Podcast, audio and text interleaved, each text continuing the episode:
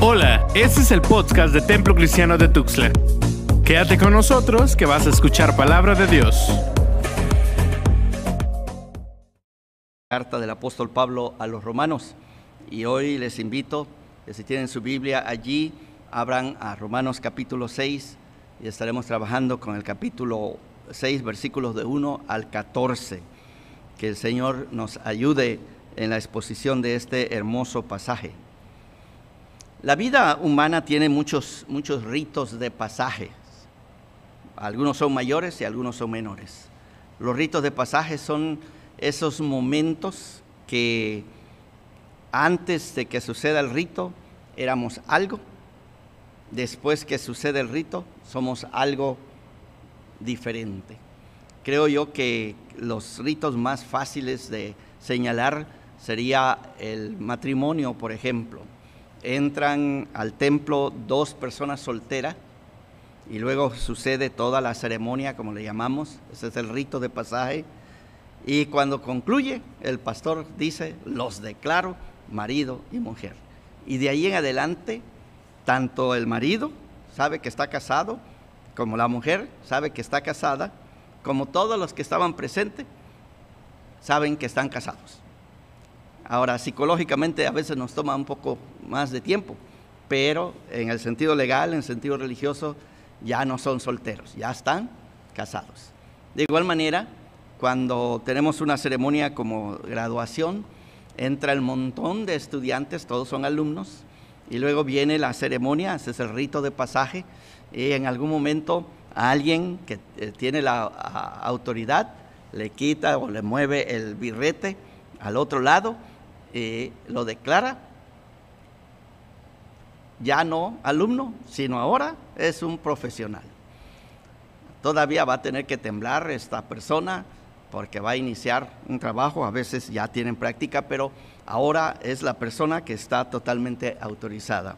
Entonces, cuando hablamos de los ritos de pasaje, la vida humana, ustedes y yo, hemos tenido que pasar alguno de estos y algunos de verdad tienen una gran bulla, pero al final de cuentas no, no son más que momentos pasajeros, pero algunos de verdad van al corazón de la vida y uno jamás será la misma persona después de haber cruzado estos ritos de pasaje. Algunos ritos son simplemente marcas pues en la trayectoria la trayectoria de la, de la vida, son parte del movimiento, mientras que otros ritos nos mueven más allá de la cantidad, diríamos nosotros, a un mundo de calidad. Después de ellos, nosotros somos cualitativamente diferentes, totalmente diferentes. Si los ignoramos o si se nos olvida, lo hacemos de tal manera que nuestra vida toma un rumbo que nos va a destruir muy profundamente. Entonces, estos eventos que son radicales y que proveen significado por las consecuencias que tienen en nuestras vidas, van a la raíz de la vida y es lo que da sentido a cada uno de nosotros. Con esto en mente vamos a entrar a esta porción de la escritura porque el apóstol Pablo precisamente hace mención a un momento que sucedió en nuestra vida que debe de habernos transformado por completo. Nuestro autor, el apóstol Pablo, de verdad, insisto, como el domingo pasado, es una persona difícil de seguir, porque se mueve con una agilidad y Él está tratando de ayudarnos a nosotros a entender lo que significa este hecho de que en algún punto cruzamos la frontera. Pero lo que Él ve claramente, Él lo ve claramente, nosotros, hermanos, con nuestros ojos no acostumbrados ni a la velocidad, ni a los temas, ni a la calidad de lo que se está hablando, de verdad nos cuesta mucho seguirlo a Él. Y entonces exige de ustedes y de mí que concentremos bien nuestra atención para apreciar lo que se está escribiendo aquí. Y quizás quisiera subrayar esto, el apóstol Pablo está tirándonos a la cabeza, ¿sí? A la cabeza. Si ustedes observan allí, tres veces nos va a decir, ¿no sabéis? Como ustedes ya deberían de entender esto que estamos hablando. Pero, bueno, nosotros vamos a tener que humildemente decirle a Pablo, pues sí, ya deberíamos haberlo sabido, pero dínoslo otra vez, ¿sí? Y después de diez veces van a decir que sea una, una onceava vez, porque de verdad requiere bastante trabajo. Primero, nos topamos con un pasaje que eh, muestra una estructura muy bien tejida. Y si lográramos nosotros discernir esta estructura, la vera verdad es que estaríamos ya del otro lado, las cosas se nos harían mucho más claras. Así es que les invito, si tienen su Biblia ahí abierta, a poner atención a lo que voy a estar diciendo en los próximos minutos. El tema que él tiene no tiene absolutamente ninguna ambigüedad en el versículo 1 y el versículo 2. Romanos 6, 1 y 2. Miren cómo inicia. ¿Qué pues diremos? Y aquí está la pregunta. ¿Perseveraremos en el pecado para que la gracia abunde? ¿Perseveraremos en el pecado para que la gracia abunde? Obviamente, basado en capítulo 5, algunas personas pudieran llegar a la conclusión que si abundó el pecado y esto que abundó el pecado hizo que la gracia sobreabundara, pues no sería lo correcto que pecáramos para que la gracia abunde. Alguien por ahí dijo, yo vivo en un universo maravilloso. A mí me gusta pecar y a Dios le gusta perdonar. ¿No es maravilloso? Pero hay una falsa lógica en un pensamiento como de este hombre, o como el hombre imaginario que Pablo tiene en mente en esta diatriba. Una diatriba es este asunto como que inventamos a alguien que nos está haciendo objeciones y él está haciendo una pregunta y es una pregunta retórica.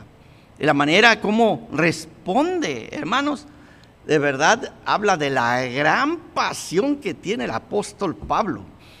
Sería como que el apóstol Pablo quisiera agarrarnos de las orejas y darnos una, buena jalada o agarrarlo de los pies y darnos una buena arrastrada, porque sería como que no entienden, pues, ¿dónde está su cabeza? ¿Dónde está su lógica? ¿Sí? ¿Perseveraremos en el pecado para que la gracia abunde? Ese es el tema. Y su respuesta es en griego megenoito. Megenoito. Las traducciones que he encontrado de esta expresión en inglés, por ejemplo, una traducción dice God forbid.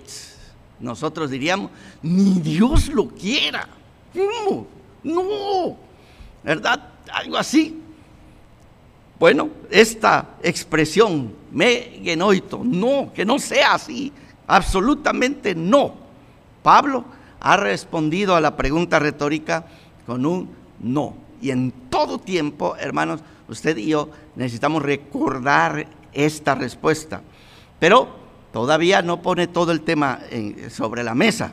Pablo sigue diciendo, porque los que hemos muerto al pecado, ¿cómo viviremos aún en él?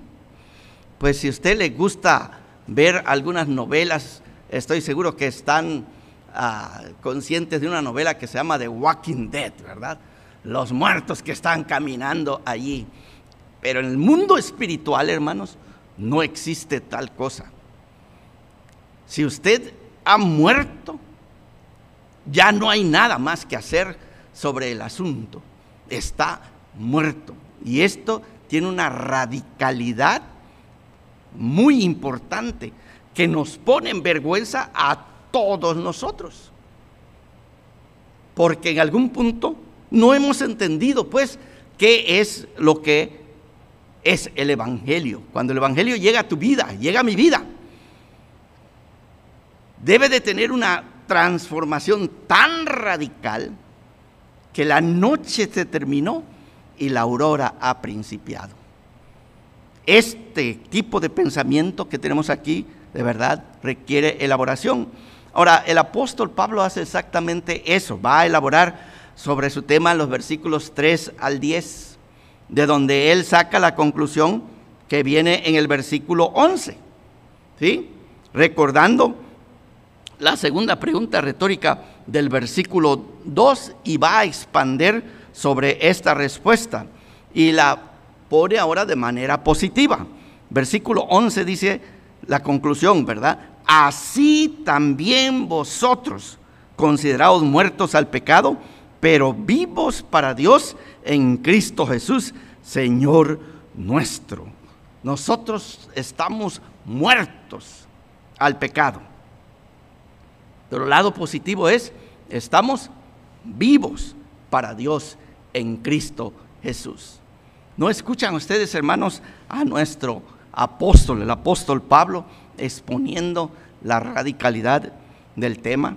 Pero Pablo es un pastor y en su predicación siempre tiene algo que añadir y va a continuar su tema central con una conclusión parenética, es decir, una exhortación en los versículos del 12 al 14. Y quiero decirles, hermanos, que estos versículos son preciosos, profundos. En los años cuando estaba en la universidad, tomamos tres meses completos para leer estos a tres versículos, en griego, por supuesto, para leerlos, investigar hasta donde nosotros pudiéramos llegar. Y a través de los años continuamente regreso al texto porque siento que todavía hay muchas cosas que explorar del tema del apóstol Pablo.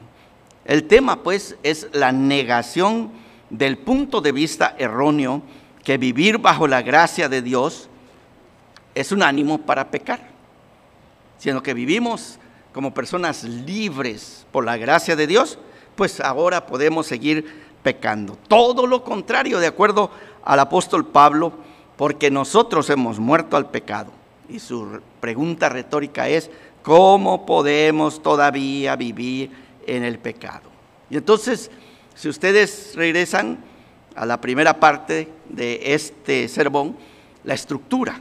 Versículos 1 y 2 están las preguntas y se nos presentó el tema. Versículos 3 al 10 tenemos nosotros toda una argumentación para llegar finalmente a la conclusión que es el versículo 11 y desde allí viene la exhortación a nosotros los versículos 12 al 14. Créanme hermanos que no podremos explorar este texto a fondo, pero lo que queremos escuchar, Dios quiera que haga una diferencia. Y quiero empezar con esto para que usted y yo escuchemos. Primero, en el versículo 1 y 2, creo yo que necesitamos capturar la pasión del apóstol Pablo, que está expresada ahí. Hace muchos años yo venía escuchando de una de nuestras ancestras, yo les diría es una abuelita de la iglesia del Nazareno, la señora Febe Palmer. Ella fue metodista, esposa de, un doctor. El papá de Febe se convirtió bajo el ministerio de Juan Wesley, trabajaba en los ferries allá en Nueva, York, y pues él trajo el, Evangelio, eh, se volvieron metodistas, y Febe creció como una jovencita muy sumisa a su papá, cuando se casó, muy sumisa a su marido, pero está leyendo la palabra de Dios y empieza a sentir que hay cosas de la palabra de Dios que tienen que proclamarse. Una experiencia que ella tenía o que tuvo, la transforma y luego va a llegar a ser quien nosotros hoy sabemos. Pero la manera como me la presentaron era así como que este, errores que nosotros hoy encontramos en la exposición de la santidad es Febe la culpable. Y entonces empezó a crecer aquí un sentimiento de aborrecimiento, como que no quiero saber nada de Febe.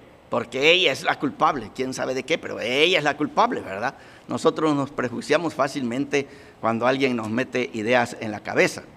Pero bueno, en un tiempo que el hermano Herb Prince, él nos dio un curso de, de wesleyanismo, tuve la oportunidad de poner mis manos en la literatura que escribió Phoebe Palmer y la leí por completo. Y tendría que decir que los errores que dicen que viene de ella, probablemente tienen razón.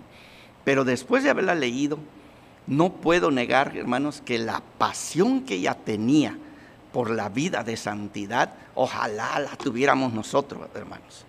Es decir, ojalá pudiéramos regresar a nuestra abuela y de ella beber esta pasión, porque sí la necesitamos. Y parece que aquí Pablo la tiene, hermanos. Sus preguntas revelan la pasión. ¿sí?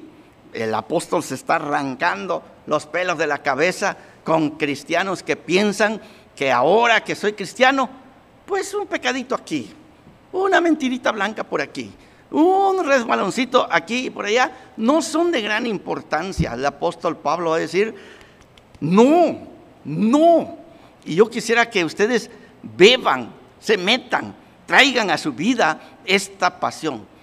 El pecado no nos ha dejado nada, absolutamente nada que celebrar. Lo único que hace en nuestra vida, de verdad, es cegarnos, endulcer nuestro corazón, enmugrarnos, de verdad, delante de nuestro Dios. Somos, ah, como dice Isaías, somos trapos de inmundicia, somos aborrecibles el gran amor de Dios que nos tiene de verdad es sorprendente por cómo nos encontró y el capítulo 5 nos decía, éramos débiles, éramos pecadores, ¿sí?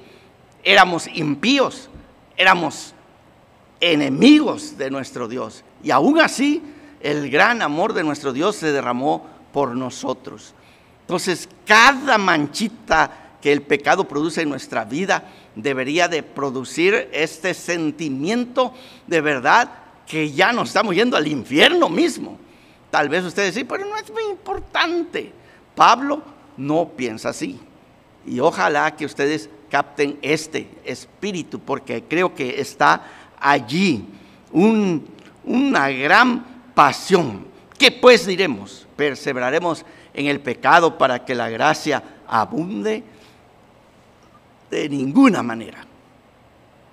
De ninguna manera. Absolutamente de ninguna manera. ¿Y qué significa esta pasión, hermanos? Que cada vez que nosotros fracasamos, porque tenemos que reconocer que sí, eso sucede. Juan cuando está escribiendo su carta les dice, estas cosas os escribo para que no pequéis. O sea, la razón que se están escribiendo estos escritos es para que usted y yo no pequemos. Ahora Juan dice, pero si alguno ha pecado, abogado tenemos para con Dios el Padre, a Jesucristo el justo. Pero hermanos, cuando hemos pecado, nosotros deberíamos de salir allá afuera a llorar. Hace unos días hermanos, estaba allí ah, tratando de aprender en mis lecturas devocionales y leí las tres historias de la negación de Pedro. Y decidí leer una hoy, una mañana el otro pasado mañana. Pero no sé, hermanos, mientras estaba leyendo, leyendo el texto, físicamente estoy leyendo el texto, de repente leí el texto entonces el gallo cantó. ¿Y ustedes creen en la providencia divina? Mientras estaba leyendo, entonces el gallo cantó. Un gallo de por ahí del vecindario, ahí estaba cantando. ¿Qué, Y hicieron clic la lectura de la Biblia y la experiencia física que estaba teniendo de escuchar ese gallo y entonces estoy aprendiéndome de memoria y entonces el gallo cantó.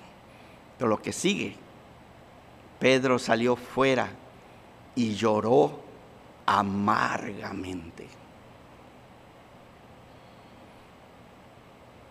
De eso se trata, hermanos. Nosotros tenemos que hacer todo nuestro mejor para no pecar. Y cuando sucede, debemos de entender, aquí hermanos, debemos entender que lo que hemos hecho es aborrecible delante de nuestro Dios, es abominable. Y el gallo ya nos cantó, hermanos, ya nos cantó. Lo que sigue es que tú y yo salgamos a algún lugar a pedirle perdón a Dios y a decirle, Señor, lo que sea que tengo que hacer, necesito hacerlo. Así de radical es este texto. Y hermanos, este día solamente exploraremos la mitad de la respuesta, pero yo creo que es una mitad poderosa para nosotros que pertenecemos a la iglesia de Nazareno y que proclamamos santidad a Jehová, que proclamamos este mensaje glorioso. Es una herencia, como mi profesor, el doctor José Rodríguez decía, es hermosa la heredad que me ha tocado. Nos ha tocado, hermanos, de lo mejor en el cristianismo, nos ha tocado. Pero no es lo que está escrito, hermanos.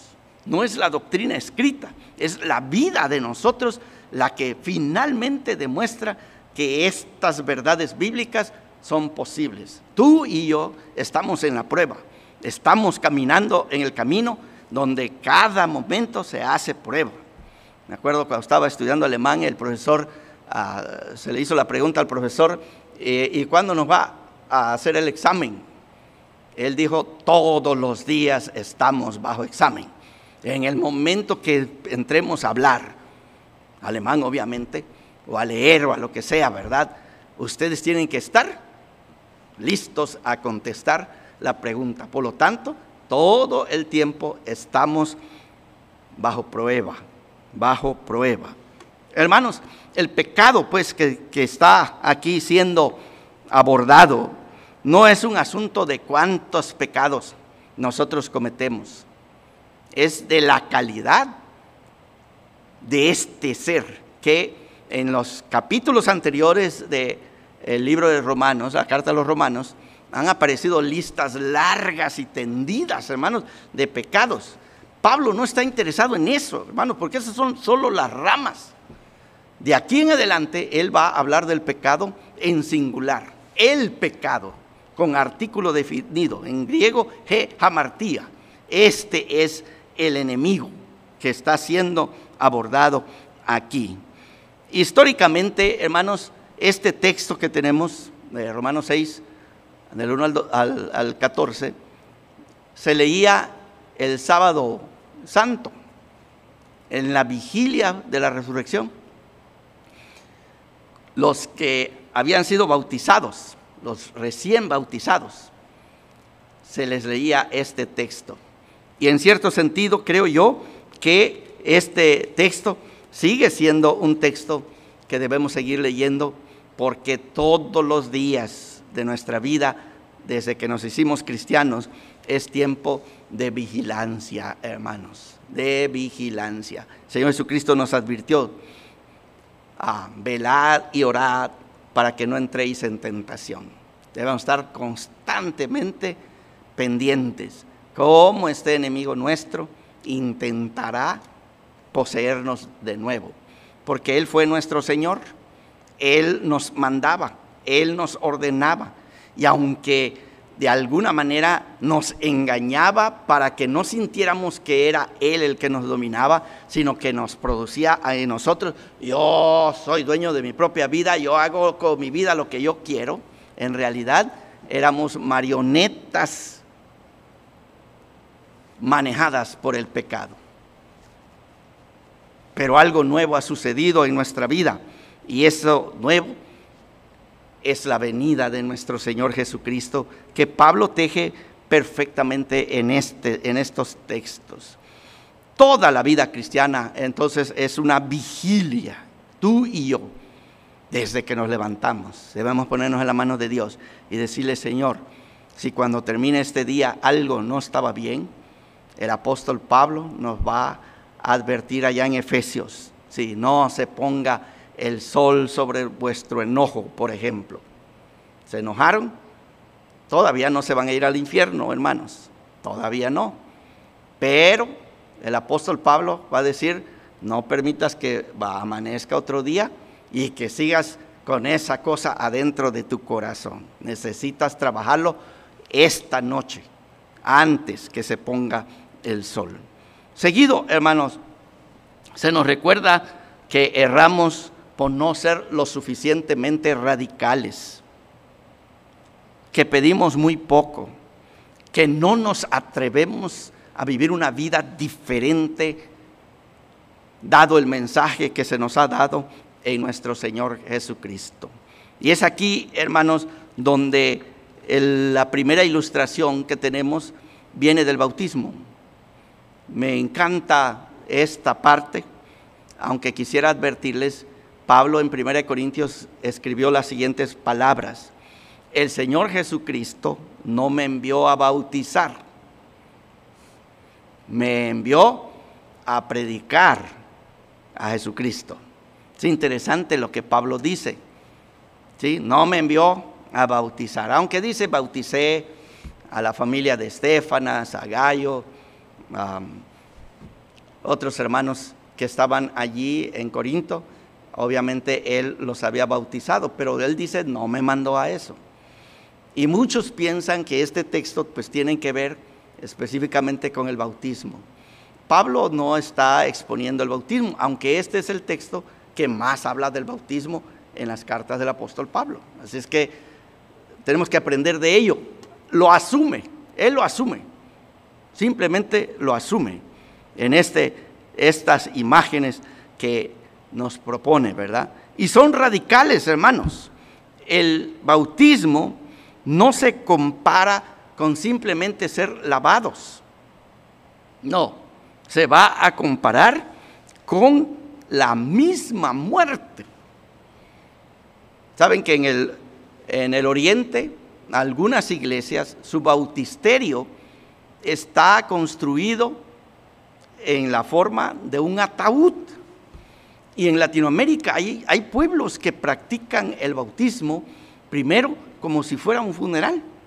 Traen al niño o a la persona que van a, a bautizar y hagan de cuenta que van en un funeral, todo el mundo viene llorando porque vamos a enterrar a, este, a esta persona. Bueno, estas imágenes son las que el apóstol Pablo levanta aquí.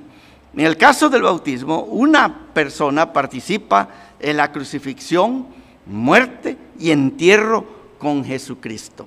Así nos dice aquí esta porción. Segundo lugar, el resultado es que nosotros somos liberados del poder del pecado y vivimos una novedad de vida, la vida que se vive en Cristo Jesús. Ahora, Cristo Jesús murió una sola vez por todas, así lo dice, una vez por todas. Como diríamos nosotros, es un machetazo limpio, ¿verdad? No queda absolutamente ninguna duda. Él murió y ahora vive para Dios.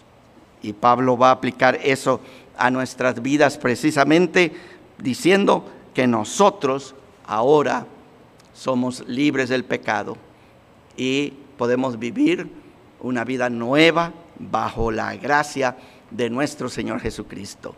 Tal vez sería un buen consejo poner allí el versículo 14, pues no estáis bajo la ley, sino bajo la gracia, la G allí con mayúscula porque sería una referencia específica al Espíritu de Dios, que se va a exponer en el capítulo 8 más adelante. La gracia con mayúscula o la presencia del Espíritu hace posible que nosotros vivamos una vida totalmente diferente. Me pregunto, hermanos, si estuviéramos en un examen hoy, ustedes, toda la congregación del TCT, todos ustedes allá, y de este lado, ya sea el pastor Freddy, el pastor Mauricio, el pastor Samuel, el pastor Tomás, y cuando estuvo con nosotros el hermano Marcos también, todos de este lado. Y nos hiciéramos la pregunta, ustedes, hermanos del TCT, en la predicación de sus pastores, han escuchado esta radicalidad que Pablo expresa en este capítulo. Han entendido ustedes que desde que son cristianos no tienen absolutamente nada que ver con el pecado. O entienden, miren ustedes el versículo 3, o no sabéis, en otras palabras, ustedes saben. Y yo quisiera preguntarles, ¿ustedes han escuchado este mensaje? ¿Ustedes saben que todos los que hemos sido bautizados en Cristo Jesús hemos sido bautizados en su muerte? Es decir, hay un corte radical. Éramos solteros antes, pero ahora estamos casados. Éramos alumnos, pero ahora somos profesionistas. ¿Sí?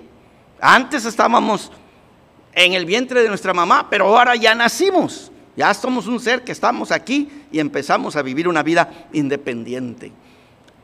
Ya nos morimos y ahora nos tienen que enterrar.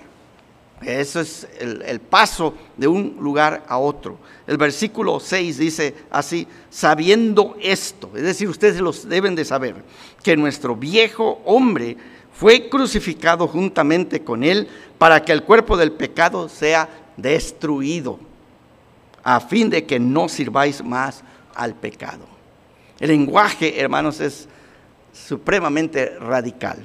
Ahorita subrayo un poquito más y creo que necesitamos concluir, cerrar este, este sermón. Y el versículo 9 dice, sabiendo que Cristo, otra vez, todos están aquí, sabiendo que Cristo, habiendo resucitado de los muertos, ya no muere. La muerte no se enseñorea más de él. Señor Jesucristo murió y resucitó y la muerte no tiene absolutamente nada que ver con él. Él es el Señor de la vida.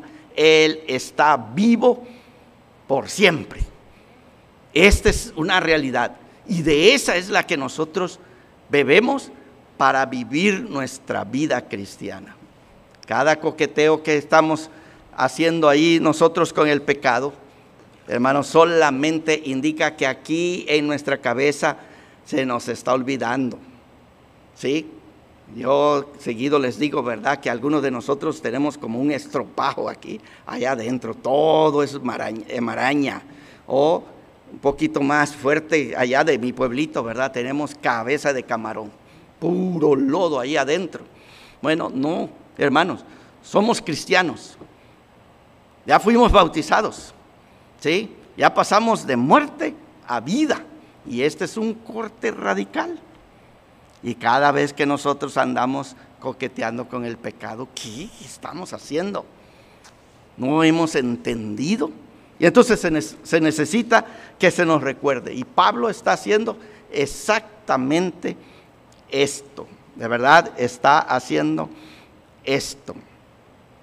¿Saben ustedes que Martín Lutero, este Martín Lutero, tiene muchas anécdotas que debemos de contar de él. Pero Martín Lutero, cada vez que estaba en un momento ah, dificultoso, una encrucijada, se nos reporta a nosotros que aclaraba su perplejidad, de verdad, aclaraba su perplejidad por decir, soy bautizado. Me gusta, he aprendido algo de Martín Lutero. ¿sí? A través de los años, hermanos, de, ah, de pastor, he tenido, por supuesto, un montón de, de problemas dificultosos y de tentaciones. ¿Y cómo me ha ayudado? Ustedes no se imaginan cómo me ha ayudado en, ese punto decir soy cristiano. Así, de sencillo, soy cristiano. Porque como que decirlo ¡fum! vienen todas las verdades que yo debo de acordarme. Soy cristiano y por lo tanto, ¿verdad? No voy a ceder a la tentación. A veces en la consejería me digo a mí mismo o a veces en público, lo he dicho, soy pastor, que de igual manera trae a mi vida el recordatorio que no estoy sentado allí para tomar ventaja de la otra persona en cualquier forma que pudiera presentarse la oportunidad. Yo debo de acordarme, soy pastor, soy cristiano.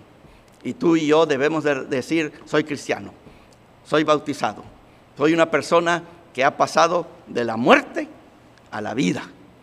Y porque estoy vivo en Cristo Jesús, tengo todos los poderes del cielo para salir victorioso sobre todos nuestros enemigos, no por mis fuerzas, sino por la fuerza de aquel que murió y resucitó para que tú y yo tuviéramos una vida novedosa en Cristo Jesús.